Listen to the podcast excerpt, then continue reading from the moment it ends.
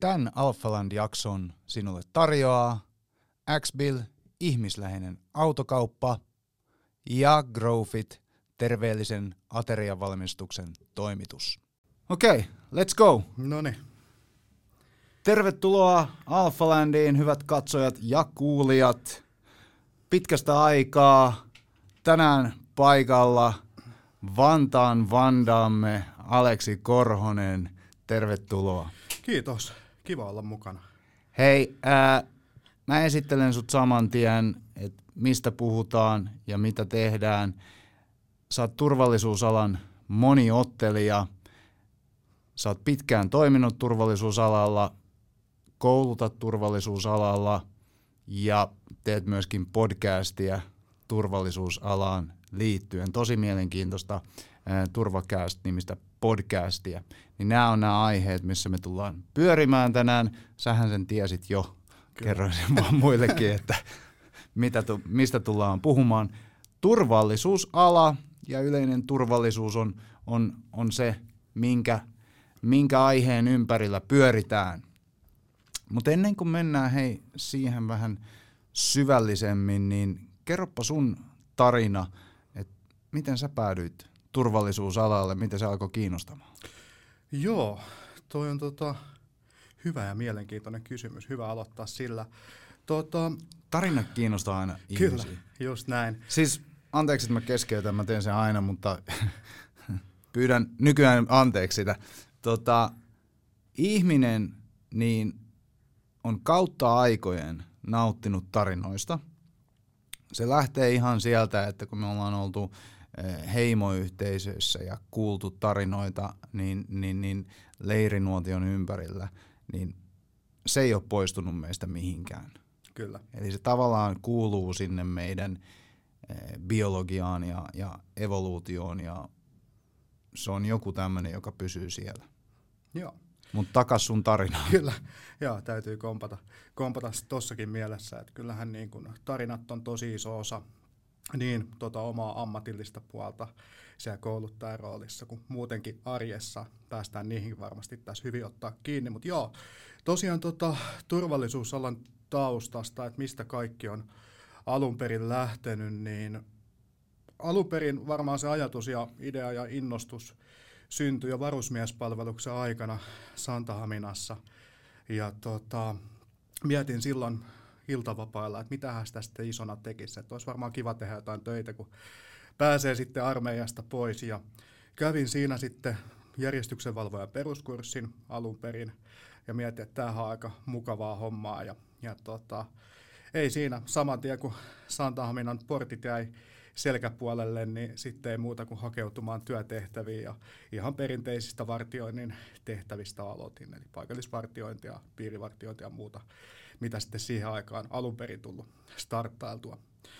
Öö, jonkun aikaa olin kerinyt tekemään noita vartijahommia ja huomasin, että niin kun alan monipuolisuus kiinnostaa tosi paljon – ja sitten ehkä semmoinen ajatus syntyikin, että, että jos oppisi tästä tosi monipuolisesti tästä hommasta, niin tämähän olisi varmaan niin kuin kiva sitten lähteä viemään tätä eteenpäin. Ja se varmaan oli se kantava ajatus siellä taustalla, että aika monipuolisesti tuli eri tehtäviä tehty, eli vartiointia, järjestyksen valvontaa, piirivartiointia, niin kuin tosi monipuolisesti erilaisia kohteitakin.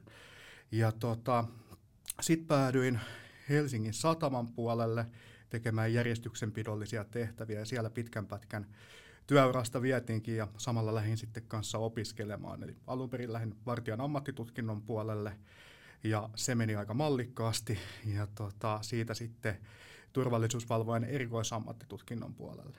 Ja sitä kautta pikkuhiljaa homma lähti kehittymään ja koko ajan työtehtävätkin meni vähän niin kuin eteenpäin, vähän haasteellisempaa ja monipuolisempaa. Ja, ja tota, sitten silloinen opettajani ää, ALn puolelta venäläisen Jussi, turvallisuusalan mentorini, kuten häntä kutsun, niin kysyi sitten eräs kaunis päivä, että kiinnostaisiko lähteä näihin kouluttajan hommiin. Et kun sulla selkeästi se ajatus ja idea siellä takana on ja ihan fiksu, fiksun oloinen nuori mies oot, niin kiinnostaisiko lähteä kokeilemaan siipiä tällä puolella. Ja sieltä se sitten pikkuhiljaa lähti äh, ihan maalihenkilöhommista vartijan ammattitutkinnan näytöissä, että milloin esitettiin päihtynyttä asiakasta ja milloin oltiin aggressiivinen asiakas. Ja pikkuhiljaa siitä sitten sinne pöydän toiselle puolelle arvioimaan niitä näyttöjä ja sille tielle nyt on sitten jäänyt. Joo, no toihan on, toi on mielenkiintoinen tarina ja, ja, ja tota, ää, mä, mä esitän muutaman tämmöisen tarkentavan kysymyksen Joo. tähän, niin ää, mikä, mikä turvallisuusalassa on sun mielestä se, mikä kiinnostaa?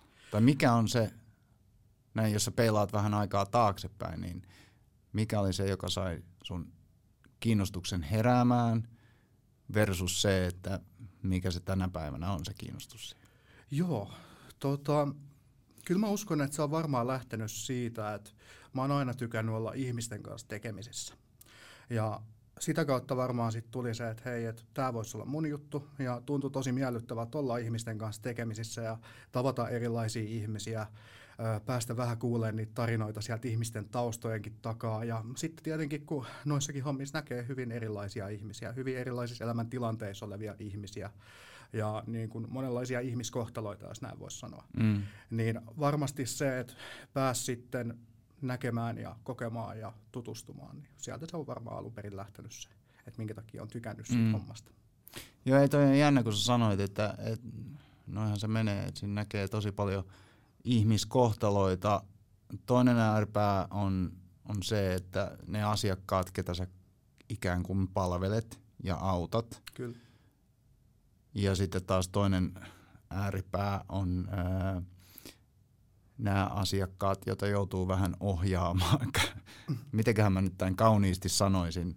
Ää, niin, semmoiset, kehen sä, kenen toimintaan sä puutut esimerkiksi ää, rajoittavasti jollain tavalla. Kyllä. Niin siinä kyllä törmää aika paljon siihen, että et, et just tähän niin kuin ihmiskohtaloon, että miten, miten raakaa tämä elämä voi olla, että jotkut, joilla on lähe, lähes täysin samat lähtökohdat, niin päätyy täysin eri poluille ja lopputulos on tämä. Ja sitten taas toisinpäin, että, että, että on, on vaan tosi sääli nähdä, että jotkut joutuu niin kuin tahtomatta esimerkiksi syntyy semmoisiin perheisiin, missä sitten se pelkästään se toiminta siellä perheessä niin ohjaa tietylle polulle. Kyllä, joo, ihan totta. Joo, kyllä se varmaan, niin kun, jos miettii tänä päivänä vartija- ja järjestyksenvalvojan tehtäviä, eli perinteisiä yksityisen turvallisuusalan tehtäviä, niin tota, kyllä siellä nimenomaan sielläkin, kuten viranomaispuolellakin, niin nähdään monesti se koko elämän kiertokulku, että et, tota, sieltä syntymästä melkein sinne kuolemaankin mm. saakka. Et valitettavasti molemmista päistä niitä tehtäviä tulee ja varsinkin sitten voisi sanoa, että niin järjestyksenpidolliset tehtävät, kauppakeskukset, satamat, lentokentät, juna-asemat, julkinen liikenne ylipäätänsä, niin siellä varsinkin kun sitä ihmismassaa on niin paljon, niin väkisinkin tulee tosi monenlaista tehtävää vastaan. Et saattaa olla sitten ihan perinteistä opastusta ja ohjaamista näin niin kuin asiakaspalvelumielessä. Ja tota, sitten seuraava hetki saattaakin olla se, että ollaan vaikka elvyttämässä sitä elotonta ihmistä mm. siellä ensimmäisten joukossa. Joo, näin, näin se menee ja, ja, ja, ja sä oot äh, turvallisuusalalla sä oot tavallaan niin kuin äh, se, tai susta oletetaan, että su, sä, oot, sä oot se mm, lenkin tai niin kuin ketjun vahvin lenkki. Kyllä. Eli sä oot se, ke, ken, kehen suuntaan käännytään silloin, kun tarvitaan apua tilanteissa. Ja se myöskin luo jonkinnäköisen semmoisen vastuun ja, ja omanlaisen roolin sille, että, että mitä sä oot ja mitä sä teet. Ja mun mielestä siinä on ainakin mulla henkilökohtaisesti se myöskin tuo sitä merkitystä siihen työhön. Kyllä. Joo, oon kyllä täysin samaa mieltä. On niin kuin itsellekin varmasti ollut se, että on päässyt auttamaan ja on päässyt olemaan apuna ja tukena niissä vaikeissa hetkissä niille ihmisille, niin se on varmaan ollut se niin kuin merkityksellisin mm. juttu siinä omassa työssä. Et Se on ihan totta. Ja se, että jos pystyy, pystyy tekemään omalla toiminnallaan sen työympäristön turvalliseksi ja ihmisille turvalliseksi sen olla siellä mm. asiakasympäristössä, niin totta kai se on niin kuin se iso juttu siinä omassa työssä. Minkälainen palkkaus nykyään muuten turvallisuusalalla on niin tuolla vartiointi- ja järjestyksen val- valvontapuolella? Tota, onhan se kehittynyt, kehittynyt jonkun verran tuossa matkan varrella, mutta ei se vieläkään mun mielestä vastaa, vastaa ihan täysin sitä, mitä se voisi olla, kun mietitään kuitenkin sitä tehtäväkenttää. Mm. Et varsinkin noissa niin kun haastavimmissa kohteissa, missä sit oikeasti on sitä menoa ja melskettä ja monennäköistä tehtävää, että nimenomaan on sitä ensiapua, saattaa olla niitä voimankäyttötilanteita, jos ei päivittäin, niin viikoittain. Mm. Ja niin kun, tosi, tosi laajalla skaalalla pitäisi osata asioita, niin ei se mun mielestä ihan täysin vielä vastaa siihen. Et mun mielestä palkkaus voisi olla kyllä parempi yksityisellä puolellakin. Joo, mutta mä veikkaan, tiedätkö, että äh, toi palkkauskeskustelu, niin se, se on, on niin tosi jännä sin, sinänsä, että, että mehän ollaan kaikki varmasti sitä mieltä, että sairaanhoitajien, opettajien, poliisien, palomiesten, vartioiden, järjestyksen valvojien palkat tulisi olla parempia, koska just tämä niinku se vastuu siinä sun, sun, sun työssä ja, ja tavallaan niinku, mm, se stressi, mikä siinä työssä on, Kyllä. niin se on ihan päivän selvää, että sen pitäisi olla parempi. Sitten, mutta mun mielestä ihmiset tekee sen virheen, että ne pysäyttää sen ajatusketjun siihen, että sen pitäisi olla parempi. Mm. Se ei vielä tuota yhtään mitään. Kyllä. Meidän pitää pystyä miettimään se, että miten me voidaan mahdollistaa tehdä se paremmaksi. Esimerkiksi mun ymmärtääkseni niin, niin, niin vartiointi satamissa ja, ja, ja tota, esimerkiksi Helsingin rautatieasemalla ja näin poispäin, niin kyllähän se kilpailutetaan. Kyllä. Ja silloin kun se kilpailutetaan, niin se ei ainakaan auta siihen, että ne, niitä palkkoja nostetaan, koska jos mistään, niin sieltähän se vedetään sitten se, niiden, sen työntekijäportaan ikään kuin perseestä vedetään se, se seteli pois. Kyllä.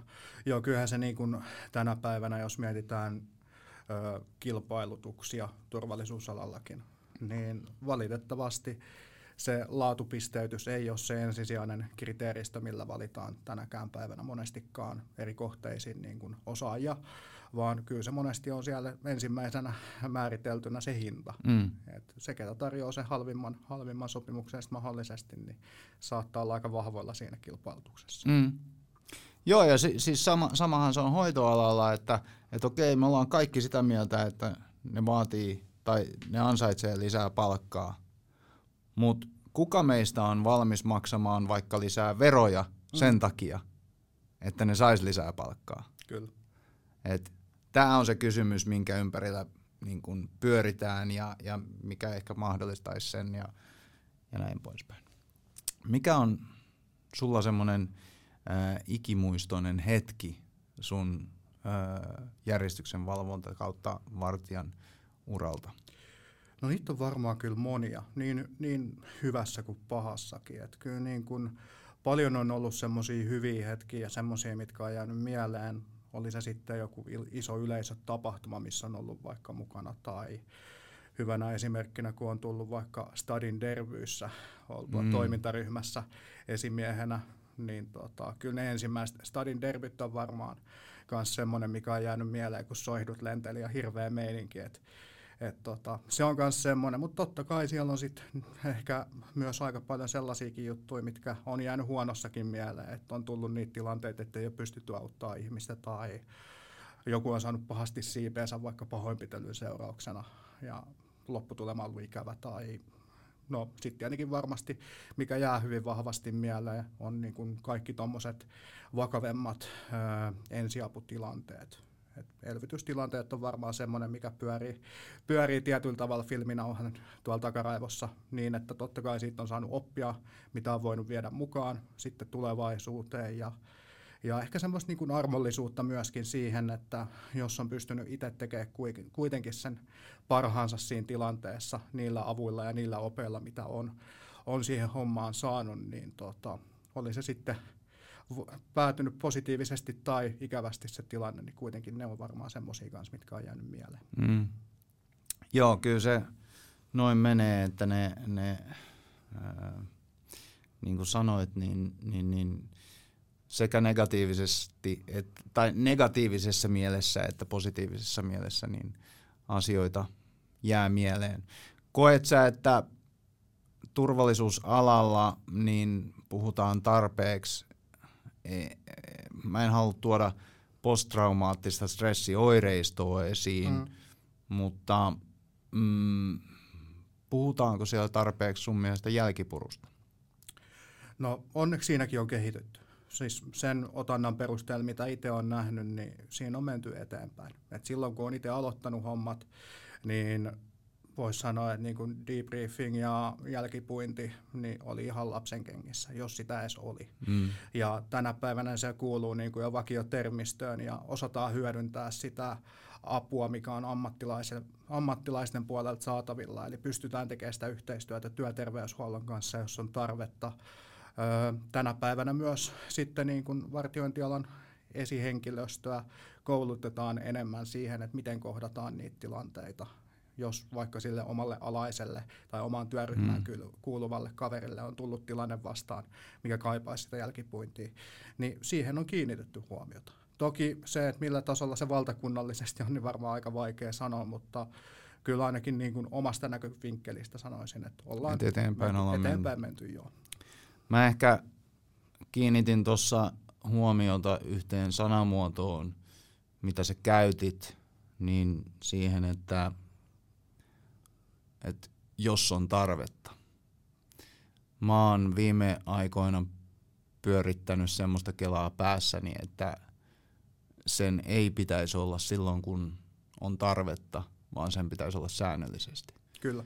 Eli mä, mä, mä, mun kokemus ainakin on, että, että aika harva mun kollegoista hakeutuu aktiivisesti psykologin puheille tai, tai jonkinnäköiseen jä, jälkipurkuun ö, syystä, että me ei välttämättä tunnisteta sitä, että, että koska on se tarve koska niin kuin sä tiedät, niin me ollaan tosi hyviä niin ikään kuin lakasemaan asioita maton alle. Kyllä. Ja se johtuu osittain siitä, että on kiireistä töissä ja tiedätkö, että jos tapahtuu jotain ikävää ja, ja näin, niin ennen kuin sä kerkeet prosessoimaan sitä asiaa, niin siellä saattaa jo olla seuraava keikka piikissä tai, tai jotain tämmöistä, joka vie sun huomion pois ja sä mietit, että no, mä prosessoin tämän myöhemmin. Kyllä. Joo, ehkä tarkennuksena voisin tuohon vielä sanoa sen verran ehkä siinä muodossa, että että niin kuin jälkipuinti lähtee yksityiselläkin puolella totta kai siitä niin kuin omasta, omasta esihenkilöstä, omasta työyhteisöstä. Ja voisiko ehkä sitä sanamuotoa mu- muuttaa siihen muotoon, että on saatavilla mm. siihen tilanteeseen myös sitä ammattilaisapua. Et niin kuin sanoit, niin totta kai se tarve ei välttämättä näy saman tien, se voi ottaa aikansa – Osalle se saattaa viedä pidempään, se voi olla vuosienkin jälkeen kuitenkin mm. sit se, että, että niin kuin yhtäkkiä joku asia on vaan liikaa ja sitten se niin kuin raja on ylitetty. Mm. Niin kyllähän se on tosi hyvä, että se on saatavilla ja käytettävissä myös se ammattiapu siinä taustalla, mutta lähtökohtaisesti... Ja ehkä ennaltaehkäisevästi. Ja ennaltaehkäisevästi. Mm. Ja muutenkin niin kun olen itse aina tykännyt sanoa sitä, että meidän jokaisen kannattaisi aina ottaa semmoinen voisiko sanoa väliaikaiskatsastus siihen johonkin väliin aina. Et vaikka mm. ei tuntuiskaan sillä hetkellä, vaikka kaikki menisikin tosi hyvin ja värit olisi ihan normaalit maailmassa ja kaikki, kaikki asiat hymyilisi niin sanotusti, niin olisi hyvä käydä välillä juttelemassa jonkun ammattilaisen kanssa. Ottaa semmoinen välitsekki. No just näin, että se on vähän niin kuin, äh,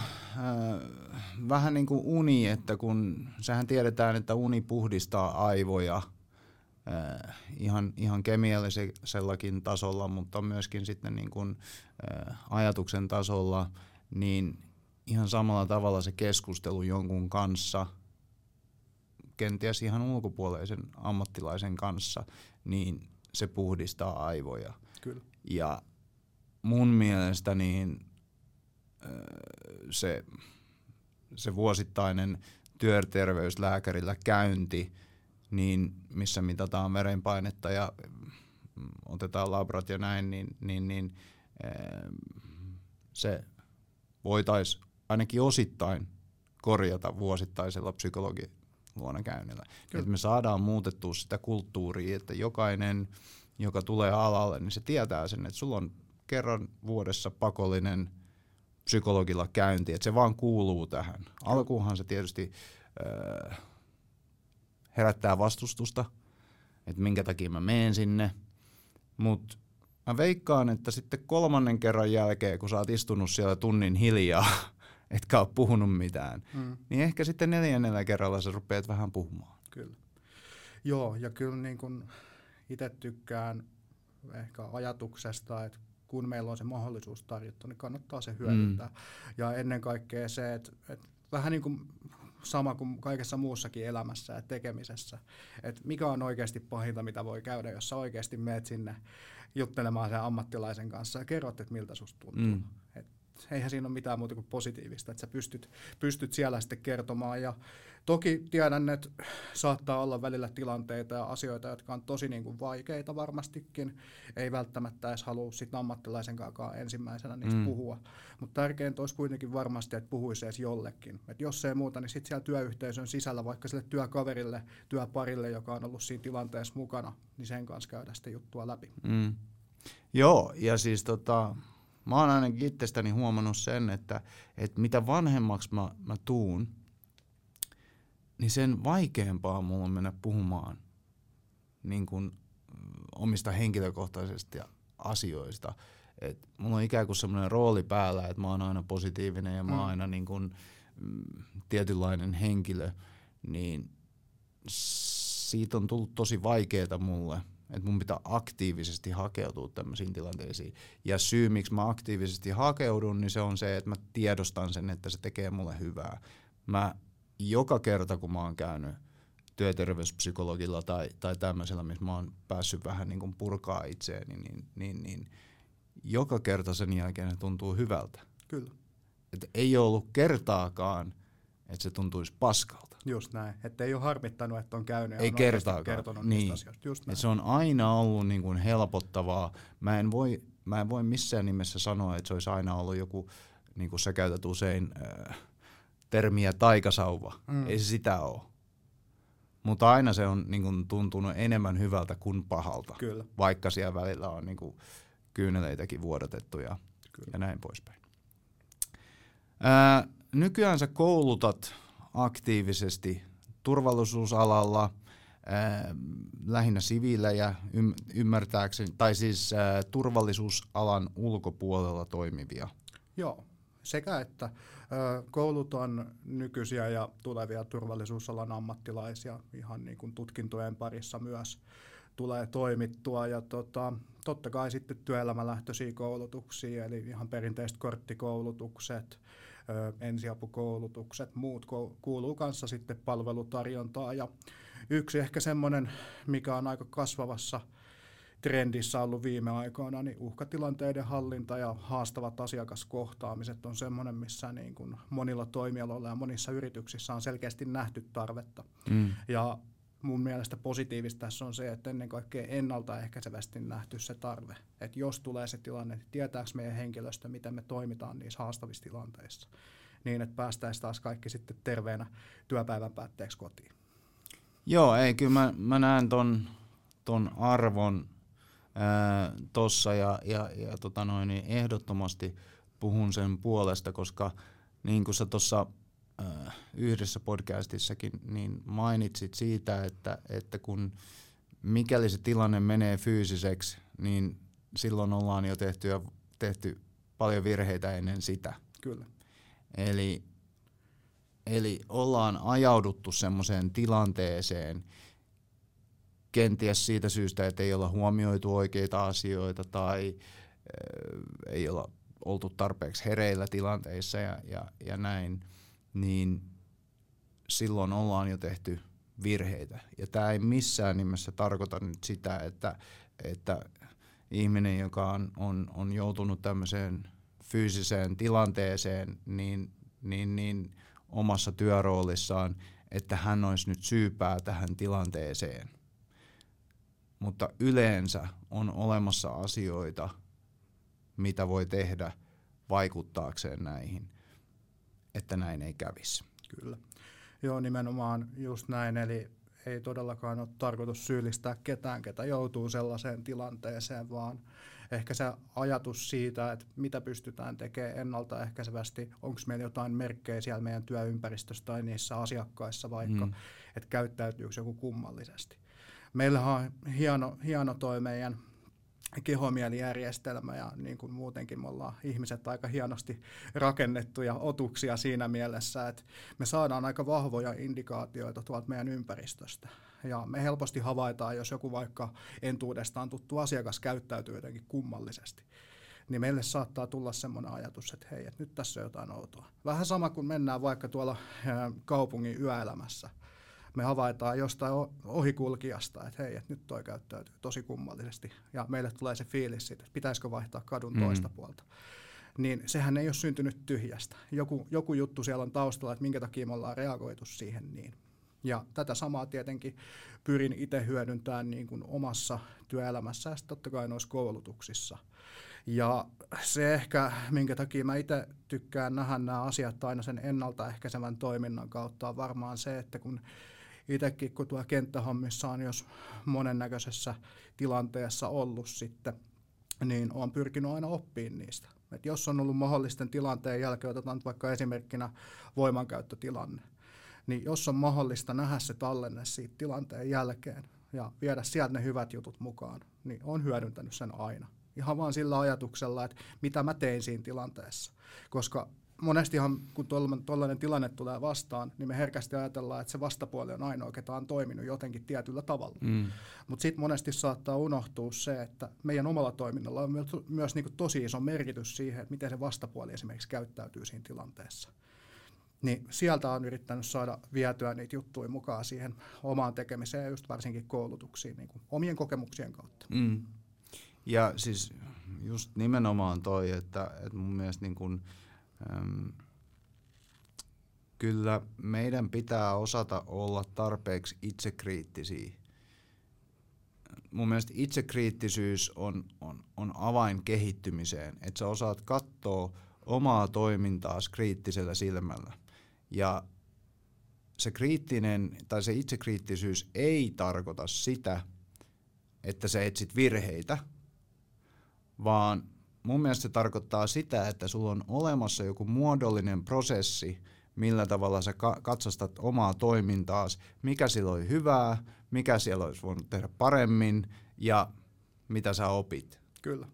Et mä yleensä niin kun käytän esimerkiksi urheilijoille tätä, että, että mä lähden tämän, tämän perusteella – muokkaamaan sitä kriittisyyttä. Ja sitten me keskustellaan siitä, että mikä meni hyvin, mitä olisi voinut tehdä toisin ja mitä tästä nyt sitten opittiin.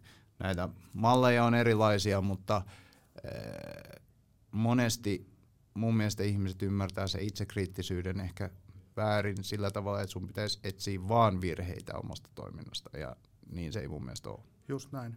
Just näin ja ehkä vielä tuohon niin kuin ennakoivaan toimintamalliin ja sen kouluttamiseen, niin ehkä se suurin syy sitten kuitenkin siellä taustalla on myös se, että jos ajatellaan vaikka, että se koulutus kestää nyt sen yhden, yhden työpäivän vaikka sen kahdeksan tuntia, mm.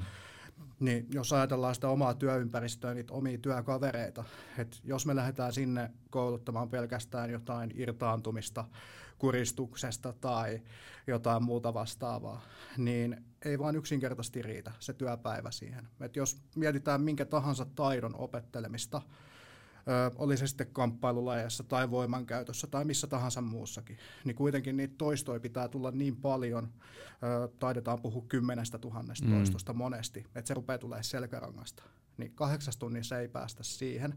Ja niin kuin tuota, eräs asiantuntijakollega tähän aiheeseen liittyen aina mun mielestä hienosti toteaa, hän vertaa tätä siis espanjan kielen oppimiseen tai kielien oppimiseen ylipäätänsä. Että kahdeksassa tunnissa sä todennäköisesti saat jonkunnäköiset perusteet siitä, että miten sitä espanjaa puhutaan ja millainen se vaikka lausen rakenne mm. siellä on. Mutta ei susta kyllä kovin sujuvaa kielen, kielenkäyttäjää vielä tuu sitten kahdeksan tunnin jäljiltä. Niin senkin takia on mun mielestä paljon tärkeämpää, että, että pystyttäisiin löytämään ne toimenpiteet, millä me ennaltaehkäistäisiin, ettei kukaan joutuisi niihin tilanteisiin. Että havaittaisiin se niin sanottu vaaranmerkki siellä ennen, kun se kaveri on oikeasti riveleissä mm. kiinni. Joo, ja siis toi oli hyvä toi espanjan kielen niin, niin, niin vertaus. Äh, parhaitenhan sä hyödyt siitä, että sä meet sen espanjan kielen kurssin jälkeen Espanjaan, niin käyttämään sitä opittua taitoa. Kyllä.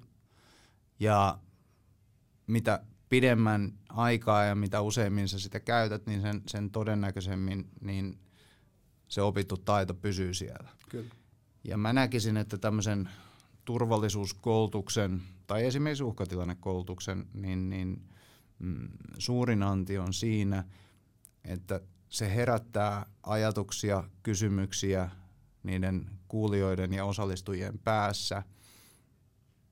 Ja se ehkä luo semmoista kulttuuria siellä työpaikalla, että tila, asiat tehdään toisin ja ehkä huomioidaan jotain uusia juttuja. Kyllä. Joo, ja ennen kaikkea myös, että ne asiakkaat kautta oppijat siinä tilanteessa, että ne saa itse niitä oivalluksia. Mm. Että ne saa sen ajatuksen siitä, että hei, että mitä mä voin tehdä tässä tilanteessa. Koska aika paljon se, mihin mäkin törmään tuolla, kun eri asiakasympäristöissä käyn kouluttamassa aiheeseen liittyen, on se, että ei välttämättä oikein tiedetä, että mitkä ne omat oikeudet esimerkiksi on. Mitä mä voin tehdä siinä tilanteessa niin, että mä itse siellä seuraavana sitten pää, mm. pää tota, pölkyllä syytetyn penkillä pahoinpitelystä että miten mä voin toimia siinä tilanteessa. No sittenhän me lähdetään ihan niistä perusjutuista, vaikkapa hätävarjelusta liikenteeseen. Milloin ollaan hätävarjelutilanteessa, miten siinä voidaan toimia, millainen se meidän keinovalikoima on, mitä me voidaan käyttää niissä tilanteissa. Niin sieltä me sitten lähdetään ihan pikkujuttuja hyödyntää lähdetään eteenpäin. Ja sen jälkeen, kun meillä on se ajatus jo siitä, että hei, että meillä on tällaisia työkaluja ja tällainen keinovalikoima, jos me päädytään niihin tilanteisiin. Niin sitä kautta meidän on paljon helpompi lähteä rakentamaan sitä kokonaisuutta mm. siinä päivässä. Se on jännä, toihan sama, sama homma, niin ensiapujutuissa yleensä ihmiset ajattelee sen niin, että kun ne näkee jonkun tie, tilanteen, missä ne vähän kyseenalaistaa, että tarviiko toi nyt mun ensiaputaitoja vai ei, mm. niin ensimmäinen ajatus ihmisillä saattaa olla se, että ei vitsi, mä en tee mi- tekee mitään, että mä teen mitään väärin. Mm, kyllä. Ja äh, varsinkin tommosissa, niin, niin, niin se on mun mielestä se väärä ajatustapa, että älä tee mitään, koska se ei ainakaan auta siinä tilanteessa olla tekemättä mitään. Kyllä. Koita ennalta miettiä, että mitä sä tulet tekemään tuommoisissa tilanteissa. Just näin. On se sitten soittaa poliisille tai soittaa ambulanssin tai kysyä siltä tai sanoa järjestyksen valvojalle tai mikä se on, mutta mieti se etukäteen, että mikä se sun toimintamalli tulee olemaan tämmöisessä tilanteessa. Just näin. Joo, nimenomaan se, että jokainen pystyy varmasti tekemään jotain. Mm. Vähintään monesti se, että soitetaan vaikka sinne hätäkeskukseen ja kerrotaan, että nyt on tämmöinen mm. tilanne, tarvitaan jeesi niin se, se on oikeasti jo tosi hyvä, että pystyttäisiin edes sen verran tekemään. Ja mun mielestä on hyvä nosto, koska jos ajatellaan vaikka noita ensiaputilanteitakin, niin ihan vaikka Helsingin kaupunkialueellakin vähän väliin melkein saa lukea uutisistakin tilanteesta, missä on ihminen vaikka menehtynyt sporapysäkillä, mm. niin että ei kukaan ole käynyt kysymässä edes, että onko sulla kaikki hyvin. Mm. Ja sitten sieltä tulee ensihoitajat toteamaan, että no joo, että nyt on ollut jo eloton monta tuntia, mm. että mitään, mitään ei ole enää tehtävissä. Versus se, että joku olisi käynyt kysyä siltä kaverilta, että hei, että onko sulla kaikki hyvin, käynyt kokeilemaan, että, että tota, hengittääkö ja käynyt herättelemässä sitä. Mutta totta kai kun meillä kaikilla on kiire tuolla arjessa ja herkästi tulee se ajatus, että onko tämä nyt se mun, mun tontilla oleva mm. juttu ja vähän semmoinen työelämästäkin tuleva ilmiö, että tämä on jonkun muu homma. Joo, toi, toi, on, toi on just toi, että tämä on jonkun muun homma, niin noinhan se vähän menee, että kolikon kääntöpuolihan on sitten myöskin se, että jos vaan soitetaan joka kerta hätäkeskukseen, kun joku nukkuu sporapysäkillä, hmm. niin sehän on myöskin se, joka kuormittaa sitä järjestelmää Kyllä. tosi paljon.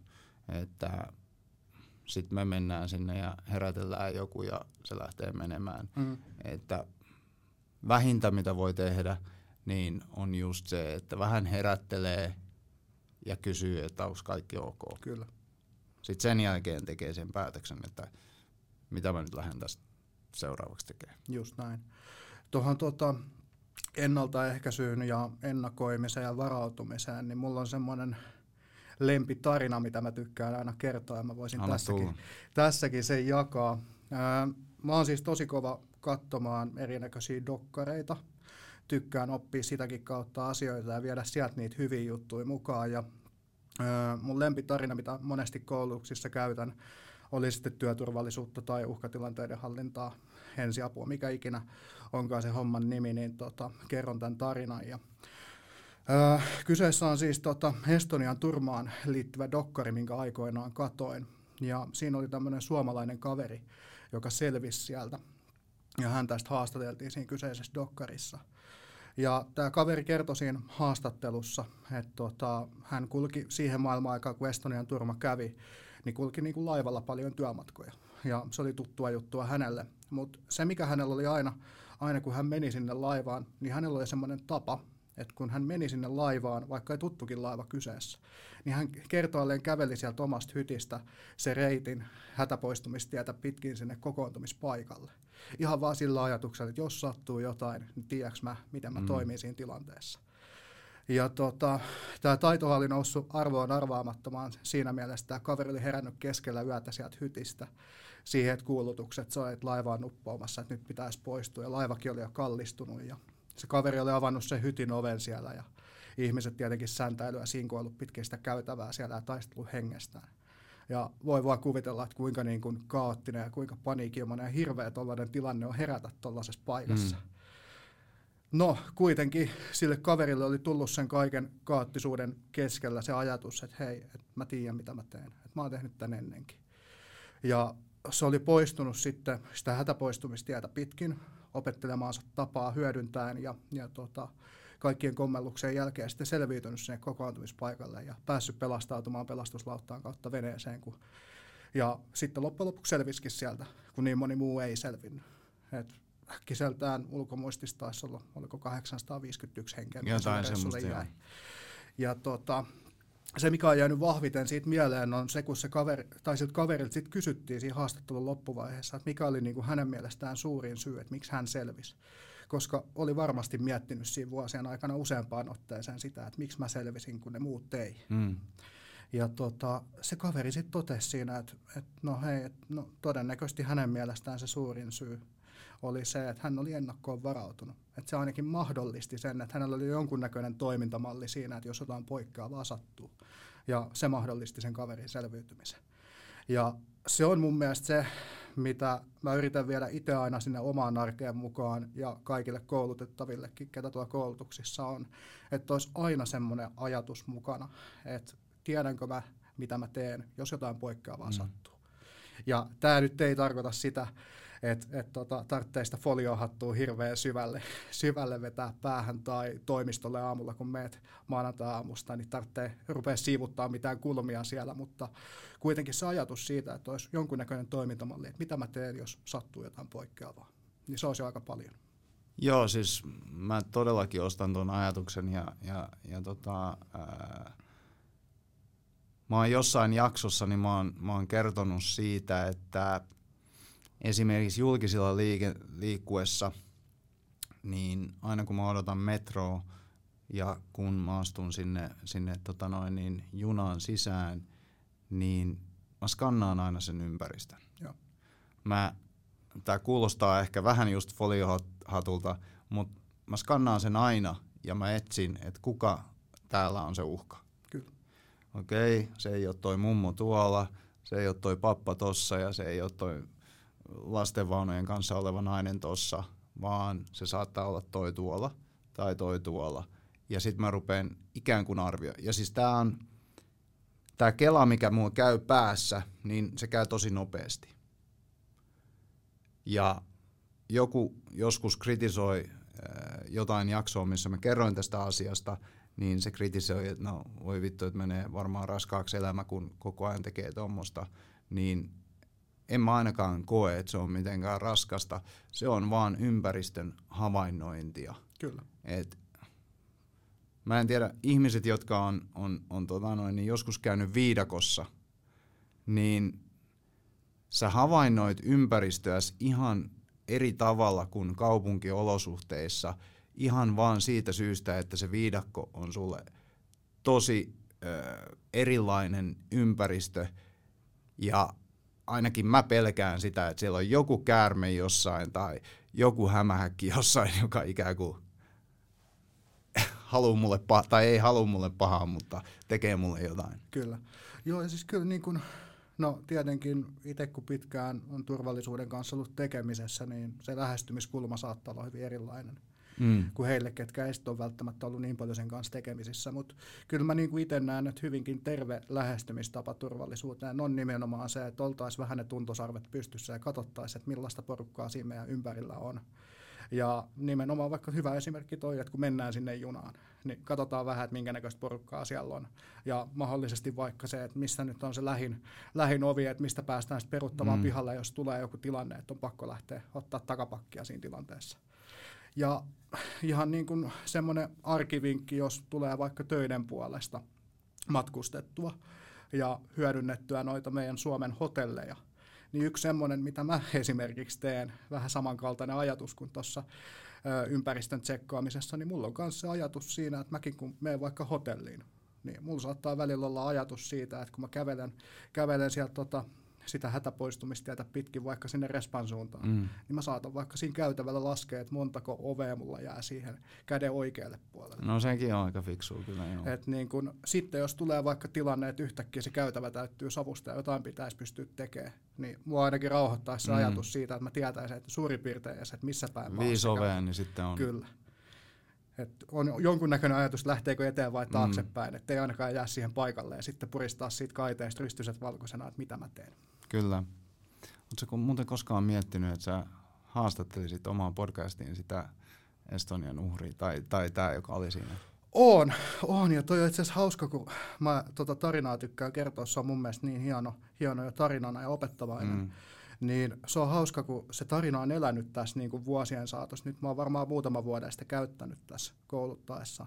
Ja välillä tulee sitten ihmisiä, ketkä on silleen, että hei, että mä tunnen sen tai että hei, et se, se, se oli tämän niminen kaveri. Ja, ja tuota, Ota yhteyttä siihen. Joo, täytyy kyllä varmaan ottaa. Mä veikkaan siis, että et, et niin kun, toi, toihan olisi tosi hauska, että kun sä oot käyttänyt sitä tarinaa esimerkkinä, kyllä. ja se on sulle merkityksellinen se tarina, niin, niin se, että sä saisit tämän henkilön kertomaan siitä jutusta ja omista kokemuksistaan, niin, niin, niin sun podcastiin, niin mun mielestä se olisi se olisi tosi mielenkiintoista. Se olisi, ja pääsisi varmasti niin kuin vielä syvällisemmin kiinni mm. siihen, että millaiset ne kelat on ollut vaikka siinä tilanteessa. Että vaikka niin kuin se oli aika lyhyt otanta siinä haastatteluvaiheessa, kun se kertoi siitä, niin kun se jo niin kuin antoi itselle sen niin kuin merkityksellisyyden siihen tekemiseen, mm. niin sitten kun saisi vielä vähän syvemmältä sitä, että, hei, että millainen se fiilis oikeasti on, kun sä avaat se ove. Ei vittu. Huhhuh. Että niinku, kuinka karu se tilanne on, että sä heräät, heräät siellä niinku autolautalla siihen, että sä oot vähän pidemmän illan ja märemmän illan ottanut siinä ravintolan puolella, kerennyt nukkua sen tunnin ja mm. heräät siihen tilanteeseen, että siellä soi ne kuulutukset, niin on se niin ihan, ihan käsittämätön se keissi. Joo, se, se olisi, uh, uh. se olisi kyllä kova herätys. Joo. Ja itse asiassa kun sanoin tuosta, että se tarina on elänyt tuossa taustalla, niin sitten on tavallaan saanut tuossa koulutuksissa kyllä paljon niin kuin myös kuulla niitä omia näkemyksiä ja versioita siitä. Mm. Että ei ole välttämättä ollut itse siellä laivalla, mutta mulla ei ole tästäkään kuin pari viikkoa takaperi.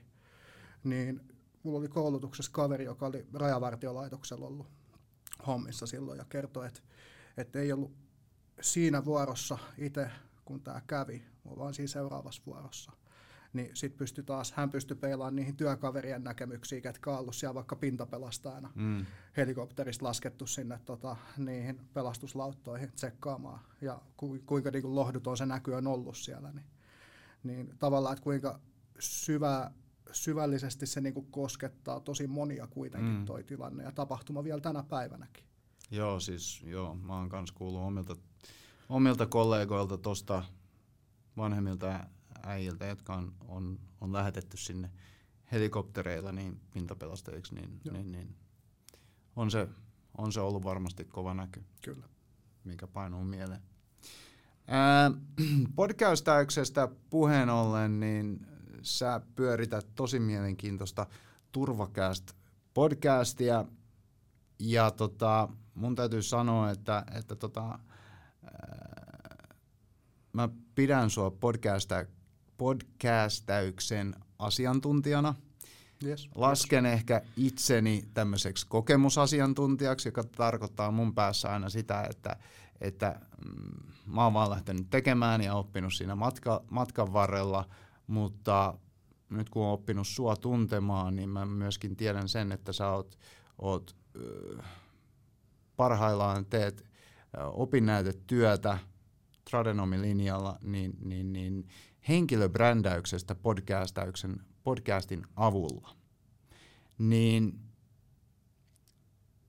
mua kiinnostaa aina oppia näissä tilanteissa, niin, niin, niin kerro, kerro, miten sun mielestä, niin kun, tai kerro se, että mikä tästä on hyötyä henkilöbrändille?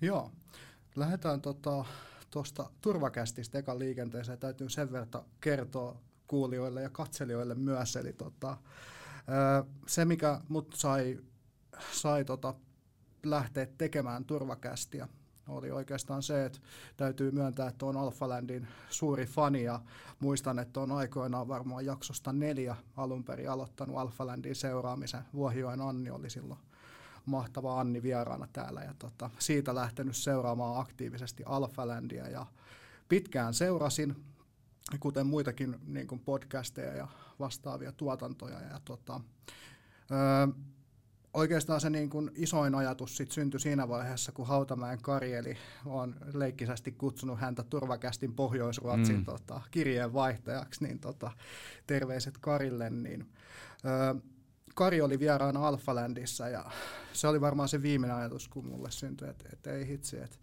toi olisi kyllä siisti lähteä tekemään, tekemään omaakin podcastia ja päästä tuomaan sitä omaa näkemystä ja kokemusta ja ajatusta ja niitä tarinoita ennen kaikkea ihmisille.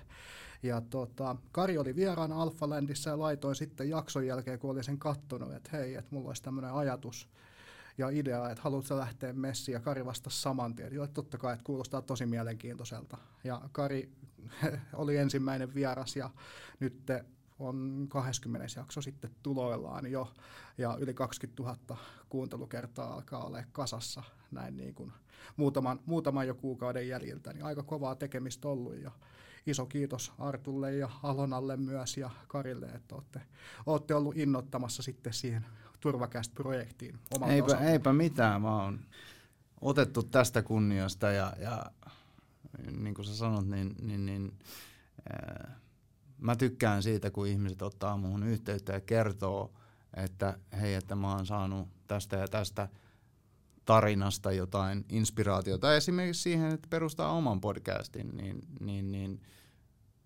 sillä tavalla se myöskin luo merkityksellisyyttä sille omalle tekemiselle. Ja, ja onhan tämä semmoista duuniikin, että, että välillä sitä miettii, että no onko tässä mitään järkeä, että mitä mä teen ja, ja näin, niin, mutta tuommoiset tarinat niin inspiroi. Joo, kyllä. Ja tota, niin kuin tuossa mainitsit, niin nyt teen opinnäytetyötä aiheeseen liittyen. Ja se ehkä juontaa juurensa kanssa siitä, että kun mä mietin silloin, silloin että kun mä lähdin tekemään podcastia, että tota, mikä olisi tapa erottautua pienyrittäjänä siellä niin kuin isojen paineessa ja puristuksessa, mm. niin tavallaan pystyy yhdistämään semmoisen mielenkiinnon kohteen ja sen oman asiantuntemuksen ja ammattitaidon niin kuin yhteen pakettiin ja tuomaan sen sellaisessa muodossa esille, mitä ei ole aikaisemmin tehty. Eli ei niin kuin, jos mietitään turvallisuutta, siihen liittyvää skeneä, toki tänä päivänä nyt tuo kaikki Euroopan tilanne ja muu vaikuttaa hyvin paljon, että turvallisuus on paljon enemmän tapetilla ja paljon mediaseksikkäämpää kuin aikaisemmin. Mutta niin kuin, ää, mä halusin, että mä pystyn tuomaan sen oman juttuni esille niin, että ihmisten on helppo ottaa kiinni siitä. Ja ymmärtää, että turvallisuus on paljon muutakin kuin se viranomaispuoli tai se mm. yksityinen turvallisuus ja näin, vaan että siellä on paljon muitakin juttuja ja kaikki pystytään vaikuttaa siihen. Ja tuonut sitä sitten esille siinä omassa, omassa jutussa. Ja tota, lähin tekee opinnäytetyötä kyseiseen aiheeseen liittyen. Halusin lähteä tutkimaan aihetta enemmän koska se kiinnosti luonnollisesti, koska ei tätä ole hirveästi tehty tällaisessa muodossa. Ja muutenkin, jos mietitään podcastin tekemistä, niin podcastit on meidän Suomessakin vielä kuitenkin suhteellisen tuore juttu. Mm. Ja tota, tutkimustietoa ei välttämättä niin paljon ole vielä saatavilla. Niin kiva olla myös sielläkin vähän siellä etunenässä tutkimassa ja pöyhimässä, että mitä sieltä löytyy. Joo, ja kyllähän se on mun mielestä tosi tärkeää, että äh, jonkun pitää olla etunenässä, ja jos historiaa katsotaan taaksepäin, niin yleensä ne, jotka on ollut etunenässä tai etupäässä siellä, niin kuin kärjessä tutkimassa aiheita, niin ne myöskin ajan myötä, niin ne on niitä arvostetumpia niin kuin alan asiantuntijoita sit myöskin. Et vaikka tällä hetkellä ei niin paljon sitä tutkimustietoa löydy, mutta se ainakin luo sulle semmoisen mielenkiinnon siihen ja sä tiedät, mistä sä löydät sitä tietoa Kyllä. näihin asioihin. Joo, pitää paikkaansa ja tuli mieleen tuossa, kun katselin itse asiassa näin ennakkopreppauksena itsellekin, niin kattelin taas Alphalandia tuossa eilen illalla, missä tota, mm, Vatane oli vieraana, mm. PT Vatane oli sulla tässä vieraana, niin se oli mielenkiintoinen, kun te puhuitte blogeista aiheeseen liittyen ja ty- tykkäsit kertoa siitä, että kirjoitat itsekin blogia ja tavallaan se tiedon etsiminen ja sitä kautta se oppiminen on ollut itselle se juttu niin kyllä mä komppaan kanssa hyvin vahvasti sitä samaa, että et tota, se antaa tosi paljon, kun pääsee itse tutkimaan ja oppimaan mm. sitä kautta. Ja sitten jos pystyy vielä jakaa sitä niin kun oppimaansa eteenpäin, niin mikä sen parempaa nyt sitten olisi. Joo, ja siis mulle niin kun, mä oon huomannut sen, että, että mä opin parhaiten kuuntelemalla – esimerkiksi podcastit on semmoisia, mistä mulla tarttuu helposti päähän tietoa, ja mä muistan sen paremmin kuin esimerkiksi, että jos mä luen sen saman tiedon, Kyllä. niin se tarttuu mulle päähän, ja etenkin tämmöisissä tilanteissa, missä mä pääsen juttelemaan alan asiantuntijoiden kanssa, kuten sun kanssa nyt tässä, niin pääsen juttelemaan, niin tämä on mulle niin kun, oppimistilaisuus – siitä mielenkiintoisesta aiheesta, koska mä tiedän, että sä oot perehtynyt podcastaukseen niin kuin muodollisessa, muodollisessa ympäristössä tai muodollisesti enemmän kuin mä, niin mua kiinnostaa se oppi, mikä sulla on, tai se tieto, mikä sulla on, että, että sä pystyt jakaa sen mulle. Kyllä, just näin. Ja tuohon vielä edelliseen sen verran kiinni ottaakseni, kun puhuitte ennen kaikkea siitä siitä, että miten valikoidaan vaikka vieraita jaksoihin, kun sanoit mun mielestä hienosti siitä, että, että halutaan ottaa sellaisia vieraita, jotka kiinnostaa nimenomaan sua. Mm. Että ei ole se ajatus pelkästään, että sillä yritetään miellyttää niitä katselijoita ja kuuntelijoita, niin se on mun mielestä tosi tärkeä, koska kyllähän se nimenomaan, että, että miten me viestitään, miten, miten me kerrotaan se oma tarina, niin se vaikuttaa tosi paljon siihen mielekkyyteen esimerkiksi kuunnella tai katsoa sitä mm. jaksoa. Ja sitten se, että jos, jos ajatellaan tilannetta, että me valittaisiin siihen kaveri, joka on vaan valittu sen takia, että sillä vaikka saadaan katselijoita tai kuuntelijoita, mm. niin kyllä se sisältö on aika pintapuoliseksi sitten kuitenkin loppujen lopuksi jää, jos ei sitä hostia itteensä kiinnostaa, että mitä, mitä siellä oikeasti keskustellaan, vaan se on semmoista niin sarjatulella kysymyksien esittämistä. Just näin, joo siis mä, mä en ole varmastikaan yhtäkään vierasta valinnut sen perusteella, että, että mä mietin, että kiinnostaako tämä niin kuin mun kuulijoita. Mä tiedän, että se, on, se kuulostaa ehkä semmoiselta itsekkäältä ajatukselta, mutta mut tavallaan mä uskon myös tohon, mitä sä just sanoit, että ää, se mielenkiinto tai se, se jakse, jakson niin kuin, mielenkiintoinen jakso luodaan sillä, että mä olen kiinnostunut susta. Kyllä. Ilman, että mä ajattelen sitä, että kuinka paljon tämä kerää nyt katselukertoja tai, tai näin. Kyllä, just näin. Ei silti, kyllä mä kuuntelen, jos jollain on ehdottaa mulle, mulle vieraita, niin mielelläni kuuntelen, koska Suomi on sen verran pieni maa, että ei, ei tää niinku, täälläkään ei loputtomiin niinku, niitä ihmisiä ole.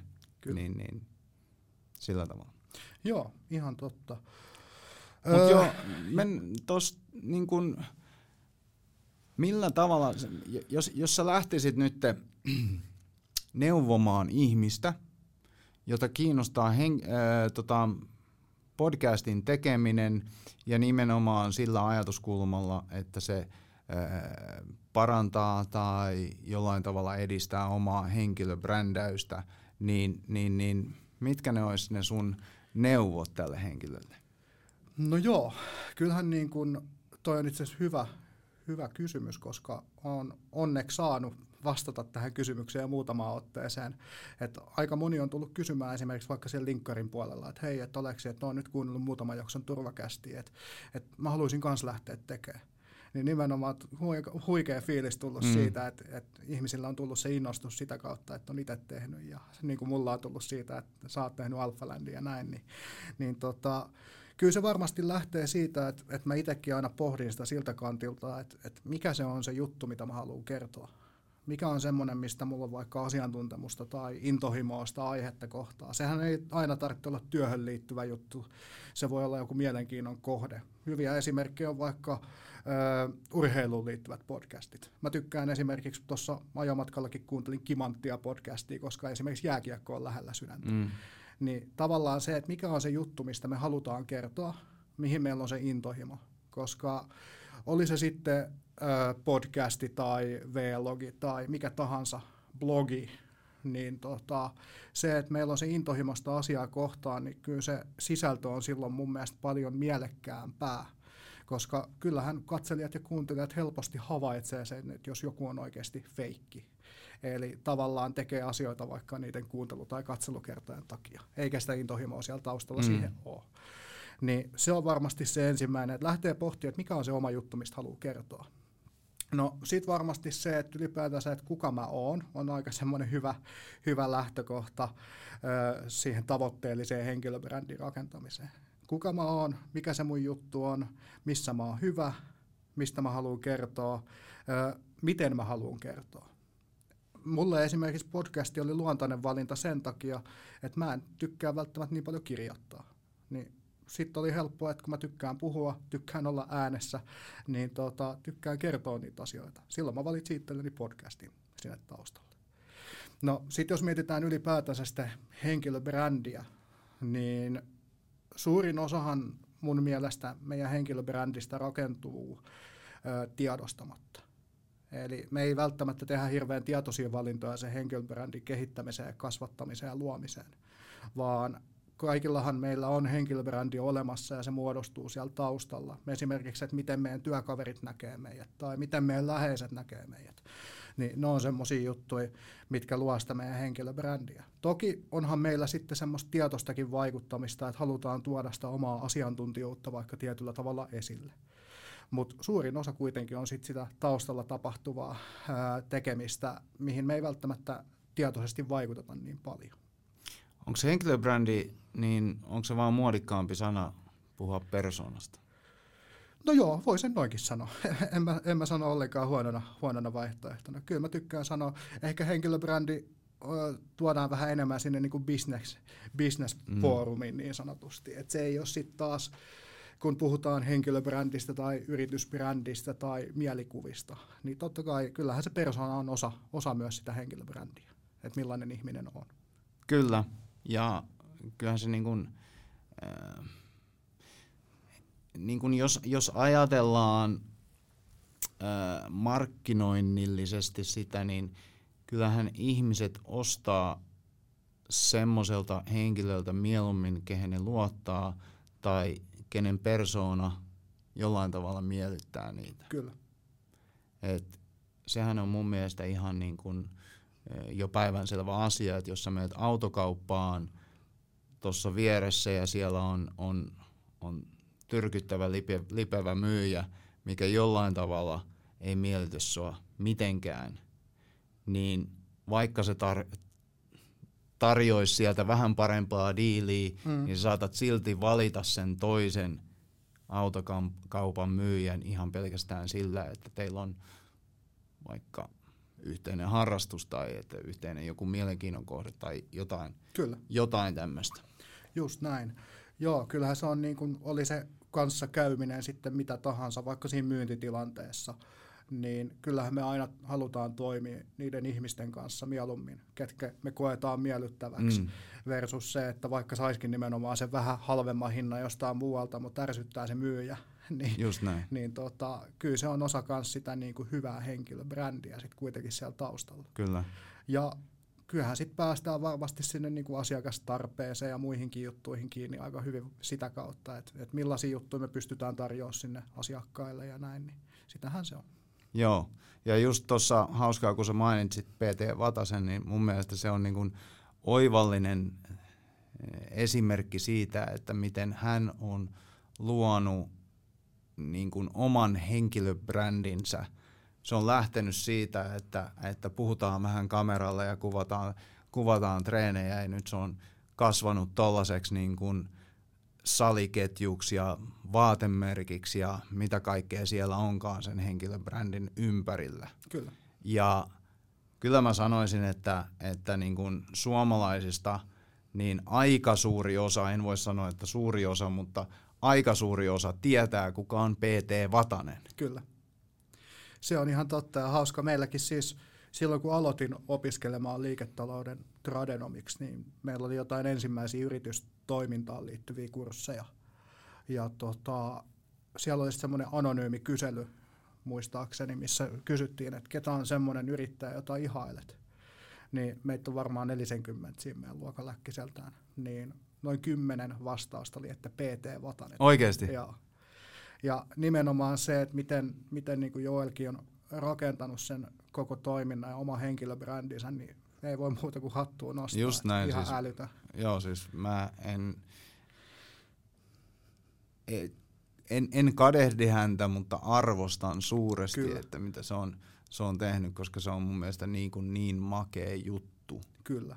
Joo, ja sitten kun miettii niin kun heilläkin sitä bisnestä, että kun varmasti on kuntosaliketjuja ja hyvin erilaisia niin kun harjoitteluun liittyviä Mm. toimintoja ja palveluita tarjolla, niin miten erottautua sieltä joukosta, niin se on mun mielestä niin kuin erinomainen esimerkki siitä, että, että miten tehdä sitä omaa juttua, tuoda sitä omaa hin- intohimoa esille ja ennen kaikkea niin kuin erottautua sieltä suurien toimijoiden joukosta. Mm. Niin täytyy sanoa, että katon kyllä itsekin aktiivisesti ja säännöllisesti PT Vatasen videoita ja pyrin keksimään sieltäkin varmasti niitä juttuja, että mitä olisi semmoisia, mitä voisi ehkä kokeilla siomassakin hommassa. Just näin. Ja, ja mun mielestä ähm, podcastaus esimerkiksi, niin, niin sehän on myöskin semmoista, mi- missä sä tuot äh, sitä omaa persoonaa esiin, vaikka mun mielestä podcastauksessa ei ole idea se, että se on, se on äänessä koko ajan se, se ikään kuin hosti, mutta haastattelun ja podcastauksen ero on siinä, että haastattelu on semmoinen kysymys-vastaustyyppinen. Kyllä. Podcastaus on mulle ainakin enemmän keskustelua. Et me keskustellaan asioista ihan niin kuin friendit keskustelis keskenään ja saa katkaista toisen, jos olla, ollaan eri mieltä, saa olla ensinnäkin eri mieltä ja saa sanoa ääneen niin kuin asioita Kyllä. niin se on mun mielestä se ero. Ja, ja etenkin podcastauksessa niin parasta on, on se, että ihmiset pystyy ö, kuulemaan sen, sen tarinan tai, tai sen jakson vaikka matkalla töihin Kyllä. tai tehdessä töitä tai ollessa lenkillä tai näin. Se ei vaadi sitä, että sä katsot sitä. Kyllä.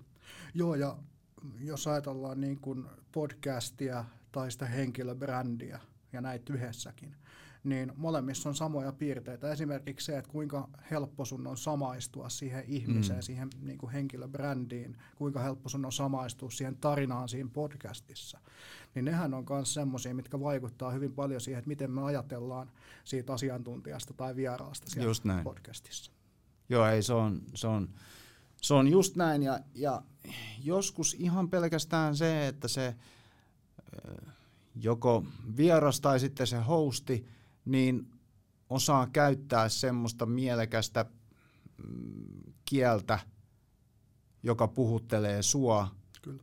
niin sä saatat valita sen mieluummin kuin jonkun tosi top-level asiantuntijan asiasta. Kyllä, se on ihan totta ja on itsellekin tullut paljon niin kuin vastaan, että on sanottu, että no hei, että et niin kuin pyydättää, että se kiinnostaa varmasti kaikkia. Tai että se tuo sulle paljon kuuntelijoita. Mm. Mutta sitten taas, jos nimenomaan itsellä ei ole se ajatus ehkä samalla tavalla siinä, että, että onko se mulle mielenkiintoinen vieras, niin en mä ole välttämättä sit pyytänyt, koska mä haluan kuitenkin tehdä niin kuin ennen kaikkea sitä niin kuin omalla voisiko intohimolla sanoa. Että tota, haluan, että se on mulle mielekäs tilanne ja mulla on helppo kysyä niitä kysymyksiä, käydä sitä keskustelua versus se, että se on sitä, että istutaan suurin piirtein asennossa, tai seistää asennossa siellä ja tota, kysytään nimenomaan kysymyksiä, kaveri vaan vastaa ja sitten mm. mennään seuraavaan. Niin, niin silloin se on, se on semmoista sarjatulta. Se on, ja sitä mm. on tosi raskasta kuunnella mun niin mielestä. On. Et on paljon hyviä podcasteja, mutta sitten välillä tulee semmoisia vähän haastattelutyylisiä jaksoja, niin tulee aika monesti skipattua, koska jos mä tuolla teen vaikka jotain pihahommia, kuuntelen kuulokkeet päässä sitä jaksoa tai ajan autoa, mm. niin sitten jos on semmoinen kysymys, vastaus, kysymys, vastaus, kysymys, niin se on tosi vaikea kuunnella sitä ja tavallaan sitten menee kaikki keskittyminen pelkästään siihen, että saa kiinni siitä sisällöstä. Joo, se on, se on just näin ja mulle ainakin niin kuin henkilökohtaisesti, niin tämä on myöskin joka kerta oppimistilanne, ei pelkästään siitä aiheesta, mistä puhutaan, vaan myöskin siitä mun omasta esiintymisestä, että miten mä käytän mun ääntä. Esimerkiksi mä, mä, mä, mä todella paljon niin ihannoin semmoisia podcast-hosteja, joilla on, jolla on laaja ää, sanakirjo, että osaa käyttää laajasti sanoja ja ne osaa käyttää omaa äänenpainoa ja ne osaa, ää, ne osaa luoda pelkästään sillä omalla puheella niin semmoisen tosi miellyttävän tarinan. Kyllä. Et vähän niin kuin, vähän niin kuin jokainenhan tietää sen, että, että vaikka kouluttaja, niin se vaikuttaa siihen koulutuksen sisältöön huomattavasti enemmän omalla esiintymisellään kuin sillä itse sisällöllä, mitä siellä koulutetaan. Kyllä, ihan totta. Joo, kyllä niin kun, jos mietitään nykyaikaista kouluttamista, mitä se tänä päivänä on, niin ollaan päästy onneksi aika pitkälle siitä, että on ne perinteiset kalvosulkeista kuivaa pullaa mallinen ratkaisu, vaan kyllähän se kouluttaja tekee siitä niin kun ison osan yhdessä niiden opiskelijoiden, oppilaiden, osallistujien kanssa, Kyllä. nimikkeellä mennäänkään. Et mä aina tykkään sanoa koulutuksissakin, että, että yhdessä me tämä tehdään ja yhdessä tässä mennään. Että ei ole tarkoitus, että se on pelkästään se yhden miehen show, että mm. mä pyöritän jotain PowerPointia siellä kalvosulkeisina ja kerron omia, omia näkemyksiäni ja ajatuksiani ja oppimaani siellä, vaan kyllä se antaa itsellekin tosi paljon se yksittäinen koulutuspäivä, kun pääsee itse kuulemaan eri alojen ammattilaisilta vaikka siitä, että millaista se turvallisuus on vaikka heidän työssään. Kyllä. Ja sieltä tulee ne ajatukset, että hei, että tämä voisi olla semmoinen, mitä voisi siihen omaan työhön mm. Ja, ja miksei myöskin sit siihen kouluttamiseen. Joo, ja se herättää kysymyksiä, jotka pakottaa sua sitten ajattelemaan ja, Kyllä. ja näin päin. Hei, kerropa ihmisille, mistä sut löytää, mistä sut saa kiinni. Tietysti Turvakääst löytyy Spotifysta ja oliko nyt videomuodossakin nykyään? Joo, tai ainakin audiomuodossa löytyy YouTubesta tällä hetkellä, eli löytyy stillikuvalla audiota Joo. YouTuben puolelta myös. Secondsafe.fi on osoite, mistä löytyy tota firman sivut. Sieltä löytyy monenmoista koulutusta, eli löytyy ne työelämälähtöiset koulutukset, perinteiset korttikoulutukset ja ensiapukoulutukset löytyy verkkokursseina. Se on sitä nykyaikaista kouluttamista myöskin. Ja tota, sitten tietenkin, jos katselijoissa ja kuuntelijoissa on kuljetusalan ammattilaisia mukana, niin löytyy myös laaja tarjonta sitten ammattipätevyyden jatkokoulutuspäiviä. Eli monenmoista löytyy sieltä. Monenmoista löytyy. Ja äh, sitten kun sä saat sen opinnäytetyön valmiiksi, niin laita se mulle tulemaan, niin, niin, tota noin, niin mä mielelläni luen sen läpi Joo. Oikein, oikein ajatuksella. Laitan tulemaan. Kiva, että sain olla mukana. Hei, kiva kun kävit. Kiitos teille katselijat ja kuuntelijat, ku, kuuntelijat, kuuntelijat. Ensi kertaa. Yes. Moro. Kiitos. Moi moi.